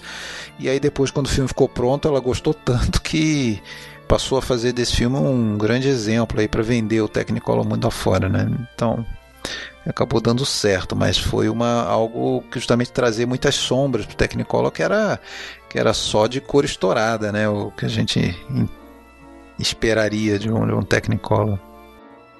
Isso aqui eu li que o Jack Cardiff também se inspirou na paleta de cores que o Van Gogh usava muitas vezes, né? Usando essas cores complementares, né? Então você tinha muito verde e azul contrastando com vermelho, com laranja, e tem uns planos ali que você vê isso, tem uns momentos ali, principalmente pro final, que a personagem lá da Kathleen Byron tá voltando ao templo lá, né? Depois que ela vai pra casa do Farrar lá. Uhum. E você vê que tem uma hora que ela abre uma porta ali e dentro do ambiente da porta tá laranja e fora tá azul, quer dizer, ele usa essas cores de forma brilhante aí, né, o Jack Cardiff. Sim. E o final, hein? Falar do final, não? Tenso. Porque o final é tenso. Mas é previsível, lembra, né? Qual filme? É previsível. É previsível. Previsível e lembra o quê? Lembra... O Vertigo, talvez? Vertigo, claro. Lembra, também, né? Cara, mas sabe que eu li tem uma crítica chamada Mary Bowen, que ela faz um paralelo aí entre esse filme e aquele Sangue de Pantera, não sei se vocês viram. Não, esse eu não vi. Cat People, tem muito tempo já. Do Jack Tourneur. Porque ela diz que aquela cena... Não sei se você vai lembrar da cena da piscina, desse Sangue de Pantera, que é uma cena onde tem uma personagem que supostamente é animalesca, é uma pantera, né, uma felina ali, que vai atacar uma mulher que é a rival dela. As duas gostam do mesmo cara, né? Uhum. Que é exatamente a mesma situação aqui. E ela diz que o Michael Powell, ele bota a irmã Ruth como se fosse uma felina. Uhum. Uma figura de um gato. Até a cena onde ela se aproxima da outra, você vê que ela vem meio que se esgueirando ali. Uhum. É verdade. Pelos cantos, ela vem devagar, como se fosse um gato sorrateiro que vai dar um bote na presa. Uhum. E o visual dela, a maquiagem dela, ela parece um, sei lá, cara, um fantasma, um zumbi, né? Tem uns momentos ali que... Parece um diabão. É, ela tá branca, pálida. Parece um capeta. É, você descrevendo isso aí, eu lembrei de um outro filme deles, posterior, que eu vi, o Corações Indômitos, Gone to Earth, que tem algo muito, muito parecido com isso, que a personagem da Jennifer Jones, ela é o tempo todo meio que comparada, assim, com a personagem de uma raposa. Que ela tem uma raposinha de estimação e ela vive agarrada com a raposa, e a gente sabe que é isso que o diretor quer mostrar pra gente, que ela é meio animalesca e provavelmente ela vai ter o fim que os animais têm numa caçada, né? Então a gente já espera por isso e, enfim, mas é o... né? Que ele reutiliza provavelmente, né? Isso. Mas com tanta repressão de... sexual, com tanta repressão de desejos ali, o final só poderia ser isso aí mesmo, né? É. Tinha que ser... Caminhava pra isso aí. É um empate das duas ali. Só lembrando que depois de 10 anos fazendo filmes de guerra, a escolha dessa história foi justamente pra sair um pouco disso, né? E o filme seguinte sai completamente, né? O filme seguinte, né? Sapatinhos Vermelhos. Que aí vamos falar dele agora, Os Sapatinhos Vermelhos. Vamos. Eu acho que é o filme mais conhecido, talvez, aí da dupla. Não acho que seja o melhor. Shoes. Confesso a você, cara, que acho um filme bonito plasticamente, mas tem dificuldade. É o teu favorito, filme, Fred? Assim... Olha, desses 4 aí, no momento passou a ser, cara. Acho que junto com o Narciso Negro, sei lá. Eu acho que ele tem... Eu consigo identificar, na verdade, talvez o que tu tá dizendo. Eu acho que nos aspectos técnicos, realmente, talvez ele seja mais conciso, assim. Mas em termos tem uns de probleminhas assim, né? Mas em termos emocionais eu fui mais tocado por outros, assim. Sim, talvez, pode ser. Ele tem um melodrama no final que talvez atrapalhe um pouco, né? Aquela e coisa também muito, aquela resolução muito, né? E também pela identificação, pelos dramas dos personagens, para mim particularmente faltou essa identificação, assim. Então por isso emocionalmente não me envolvi tanto quanto me envolvi com outros, como por exemplo aqueles 2 primeiros que a gente falou, Coronel Blimp e o Neste Mundo e No Outro, foram filmes que eu me envolvi bastante emocionalmente, assim. Mas reconheço que acho que tecnicamente talvez Sapatinhos Vermelhos seja... Engraçado, eu gostei mais desses 2 últimos. É o filme de maior sucesso deles, isso aí não tem dúvida, né? O filme de maior sucesso é considerado... dentro de um subgênero aí de drama de bastidores, né? Talvez seja um dos filmes mais importantes desse subgênero, se é que existe isso, né? Scorsese paga um pau, né? E não é só um filme de bastidor, ele leva... Pois ele tem outras leituras aí, né? Ele junta tudo, né, cara? Dança, teatro, música... Isso. Tem a cena famosa de 20 minutos aí, uma sequência de balé mesmo, né? Sim, surreal. Que muita gente acha que inspirou outros clássicos americanos aí, né? Tipo o The Bandwagon, o Sinfonia de Paris... Até o Cisne Negro aí. Cisne Negro acho que é influência direta, assim. É. Dá pra comparar. Agora, sabe que esse filme, a ideia...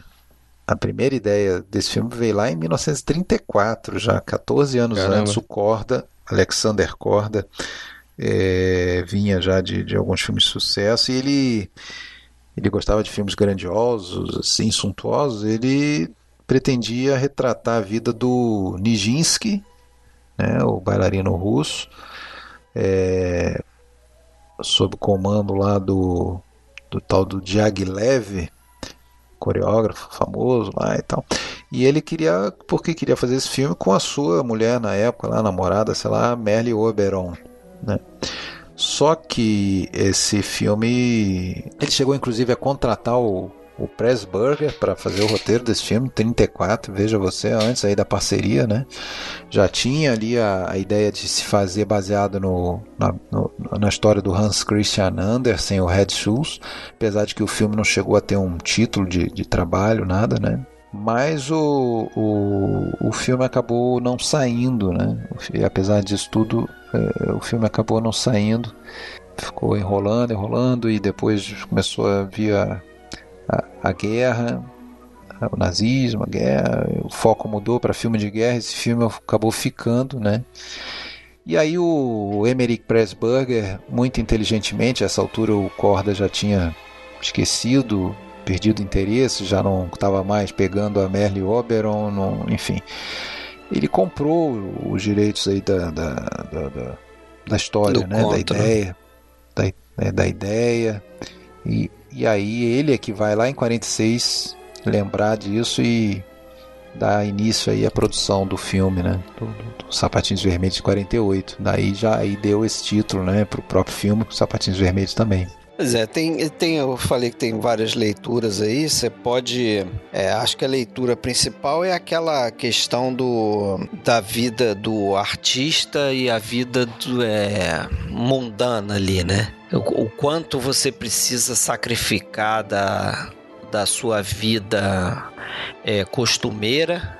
No caso, você tem esse conflito principal no final do filme, né, que é a personagem da Moira Shearer lá, ela meio que é forçada a escolher entre, né, ser potencialmente uma grande bailarina que vai ser lembrada para sempre, né, vai entrar, vamos dizer assim, para uma espécie de eternidade ali, se ela virar uma grande bailarina, através das mãos do é o nome dele? Lermontov, né? O grande produtor ali do balé ali no filme, na figura do Anton Walbrook, ou se dedicar a uma vida, né, de dona de casa, talvez, né? Na época ali, cuidando casando com o compositor, né? Do balé, e vivendo uma vida, não se envolvendo profissionalmente, né? Que é interpretado pelo Marius Goring, né? Isso, Marius Goring, o Craster, né? Julian Craster, né? E só que você tem uma leitura também que algumas pessoas fazem, que é esse aspecto do colaborativo da arte, né? Você se olhar para aquele grupo ali de bailarinos e as pessoas, você tem a figura do cara que faz os cenários, quer dizer, eles abordam um pouquinho disso também, né? Sim. Já que a arte do cinema é muito colaborativa, e o trabalho da própria dupla, né, Powell Pressburger, é muito centrado na colaboração, né? A gente citou vários colaboradores aqui ao longo dos tempos. Atores que vão e voltam, a própria Moira Shearer, como eu falei, vai fazer mais 2 filmes depois disso aqui. O Marius Goring fez vários filmes com eles, fez papel pequeno em outros filmes, fez o Neste Mundo e No Outro, que é aquele Condutor 71, e aparece ao longo de vários filmes. O próprio Roger Livesey vai e vem também, né? Então, assim, tem o Alfred Jung, que você já citou, tem o Jack Cardiff. No início lá, o próprio Conrad Veidt, né? O Conrad Veidt também faz mais de um filme com eles, né? O compositor era o Alan Gray, né? No início, depois o Brian Isdale. Isso, então, vários caras aí que ajudaram a fazer esses filmes, né? Ele optou por trazer gente do balé mesmo, né, para atuar nesse filme. A Moira Shearer era uma bailarina, não era famosíssima, mas já era renomada e foi primeira vez dela na tela, ela pegou um cara super experiente aí, que tinha dançado lá com o Diaghilev, lá o russo, como é que é o nome dele? O Leonid Massini, que faz o Lyubov, né? Aquele coreógrafo, né, e tal. Eu li que ela fez esse filme mais por causa desses caras, né? Esse Leonid Massini e o Robert Helpman, que era outro bailarino também, que também tá no filme, né? Isso. Mas parece que ela fez mais por conta desses caras, porque aí, de novo, voltando naquela história que eu tava contando, parece que o Michael Powell encheu o saco dela, ela não queria fazer o filme, ela era uma bailarina já estabelecida ali e queria viver no mundinho de balé dela lá, ela não achava interessante fazer um filme,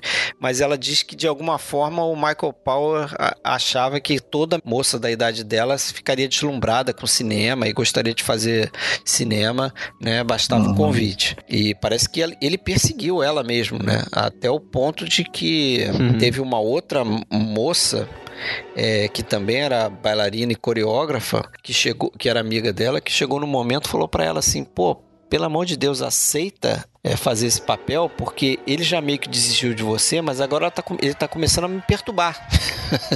Tá me perseguindo também. Então aceita pelo seu bem e pelo nosso bem também. E ela acabou aceitando fazer o filme. Será que ele tava apaixonado por ela? Assim como ele ficou apaixonado pela Deborah Kerr lá no Coronel Blimp, durante as filmagens, ele teve lá uma paixão lá pela Deborah Kerr, que eu acho até que foi correspondida. Acho até que foi correspondida lá naquela época, mas não Deborah Kerr não quis levar adiante. Mas ela conta isso, cara. Ela conta, inclusive, que ele não conhecia o mundo ali do balé, né? Sabia muito pouco, e que ele era um cara realmente muito um ditadorzinho, assim, né? Esse diretor, tipo, tava mais interessado com o que ia fazer com a câmera do que orientar os atores, não dava muita indicação também do que fazer e tal. Sobre o papel do Lermontov, né, que o Powell e o Pressburger tinham imaginado esse papel um pouco como aquele coreógrafo lá do Nijinsky, lá o Diaghilev, um pouco como o próprio Alexander Korda, no sentido de ser um produtor exigente, grandiloquente, né? Meio tirano. Mas eles dizem que as boas nuances do personagem vieram do próprio Anton Walbrook, o ator. Ele tá sensacional, né? Que eles falam até um termo nada... hoje não seria nada politicamente correto, mas eles dizem que que foi a mistura daquilo tudo, mas o Powell fala, né, que o papel foi altamente influenciado pela gaysice do Walbrook, né, porque ele era assumidamente homossexual, né, o Anton Walbrook, e aquele jeito dele poderosérrimo no controle das coisas, principalmente o óculos escuro que ele usa, que lançou moda, né? Esse óculos virou moda por causa dele usando aquele óculos redondinho, escuro, nesse filme, não sei se vocês lembram. Sabe o que ele me lembra um pouco? O personagem do George Sanders na Malvada, não fisicamente, mas a maneira assim, meio... snob de se colocar, né? Parece estar acima de todo mundo. Pô, agora, fisicamente, né? Abrindo um parênteses aqui. Pô, eu fiquei até meio incomodado, porque ele me lembrou muito nesse filme esse cara, como é que é o... Kevin Kline, cara. Quem? Pô, eu fiquei até incomodado, cara. Fiquei até incomodado vendo esse filme. Falei, pô, como é que pode ser parecido assim? Ele tá me lembrando muito, cara. Lembra um pouco, sim. O Kevin Kline. Ele tá sensacional. Né? Ele tá sensacional nesse papel aí, porra. Não, ele faz muito bem, né, cara? Cara. Ator, né? Animal. Desde o começo do filme ele que ele dá uma esnobada na tiazinha lá da aristocracia lá, que quer ver ele, quer apresentar a sobrinha e tal, que quer dançar e não sei o que. Sim. Isso é engraçado, né? Como eles fazem essa rima, né? Porque ela, essa tiazinha aí, quer apresentar a sobrinha e ele esnoba, ele não quer ver. ela se apresentar na frente dele, né? E no final, é ele que fica feliz quando sabe que ela vai dar uma chance de aparecer de novo na frente dele, né? Porque ele tá tão desesperado que ela volte pro balé e tal. E aí ele se coloca nessa situação, né? Certo. Então, uma coisa de um roteiro bem fechadinho. Mas digam aí, tem mais alguma coisa? Não. Era isso, em seguida... Eu acho que é isso. É, em seguida eles fazem ainda diversos filmes antes de encerrar a parceria em 56, né? Vamos só citar o De Volta ao Pequeno Apartamento, 49, com o David Farrar e a Kathleen Byron lá, os dois, Narciso Negro. É um bom filme, lembra um pouco Farrapo Humano, por causa da luta do cara contra o alcoolismo, né? É, tem a história que o cara, ele desarma a bomba, né? É, exatamente. Também. É. E de novo é um pouco, né, voltado para esse lado da guerra também, né? De certa forma. Talvez já vendo ali a Guerra Fria, talvez, né? Sim, sim.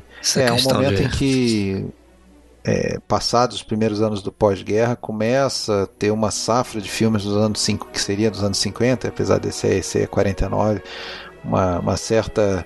releitura de alguns eventos que não tinham vindo a público, né, durante a guerra. Então muita coisa ficou sendo exposta através dos filmes dos anos 50, né? Esse é um deles. Eles voltam aí nesse filme a ter distribuição do Korda com London Filmes, não mais com o Rank, né? Depois aí em 50 tem aquele filme que eu citei aí, o Gone to Earth, Coração Indômito, com a Jennifer Jones, David Farrar também, esse cara aí do Narciso Negro e do De Volta ao Pequeno Apartamento. Em vários desses filmes dessa época ele trabalha também com um cara que vocês vão lembrar dele, talvez do Fahrenheit 46 lá, do Fahrenheit 451, do coisa que é o Cyril Cusack. Lembra dele? Faz o chefe dos bombeiros lá, meio babacão. Sei. Então, ele tá... Persegue o Oscar Werner lá. Tá sempre aí nesses filmes posteriores. Tem um outro filme com o David Niven, em 50, As Aventuras do Pimpinela Escarlate, que é um filme que era muito esquisito, era para ser um musical, acabou não saindo musical, mas... que tem lá o David Niven e o Robert Coote, né, os parceiros da tripulação daquele avião em chamas lá, um morto e outro prestes a morrer, os dois estão nesse filme aí, Pimpinela Escarlate. Tem um Contos de Hoffmann, em 51, que é um filme de balé que ele aprofunda aí essa experiência de esse eu tô pra ver também, fantasia não vi. musical, né, que aí a história se confunde com a própria história do balé mesmo, a história que a gente veria, né, e tem novamente a Moira Shearer, né, como bailarina. Basicamente é isso. Aí teve uma... Eles terminam fazendo um filme infantil, não é? Na verdade, o último filme eles fazem mais um musical e fazem aquele filme lá, o Batalha do Rio da Prata, em 56, é o último realmente do selo, né? Aliás, desculpa, não é o Menino Amarelo aí, sei lá? Ainda não. O Batalha do Rio da Prata é o penúltimo, né? Que é a história daquele submarino do navio alemão lá, o Graf Spee. Em 57, sim, eles fecham com O Perigo nas Sombras, um filme com Dick Bogard, né? Eles fecham The Archers, e aí vai cada um pro seu lado, mas eles ainda fazem dois filmes em colaboração naquele velho estilo lá, Pressburger no roteiro e Powell na direção, que é um filme australiano de 66 e esse filme infantil aí de 50 de e poucos 72. Minutos. De 72, o garoto que ficou amarelo, uma coisa assim, que eu não vi. Não deve ser grande coisa também, não. Archers foi até 57, né? Isso. Então é isso, espero aí que nossos ouvintes tenham conhecido esses 4 filmes. Filmaços. Muita gente a gente percebe que vai ver os filmes antes de escutar os episódios, que bom, dever de casa. Aqui acho que não vão se arrepender mais uma vez, né? Se assistirem antes, assistirem depois, o importante é pegar essas dicas aí. Acho que são 4 filmes, se querem conhecer um pouco da dupla, acho que esses 4 filmes estão de ótimo tamanho aí, né? Sim, sem dúvida. Dá pra focar nos 4 aí. E acho que tá bem visto aí. Pode ampliar também ver outros filmes aí também, né? tem filmes interessantes fora desses quatro aí, desse quadrado aí. Mas no próximo episódio a gente vai fazer Metrópolis, vou voltar a falar do Fritz Lang, acho que o filme é mais conhecido, talvez, dele. Vamos ver se a gente conta a colaboração aí de uma dupla aí de podcasters. Estão devendo já tem um tempo.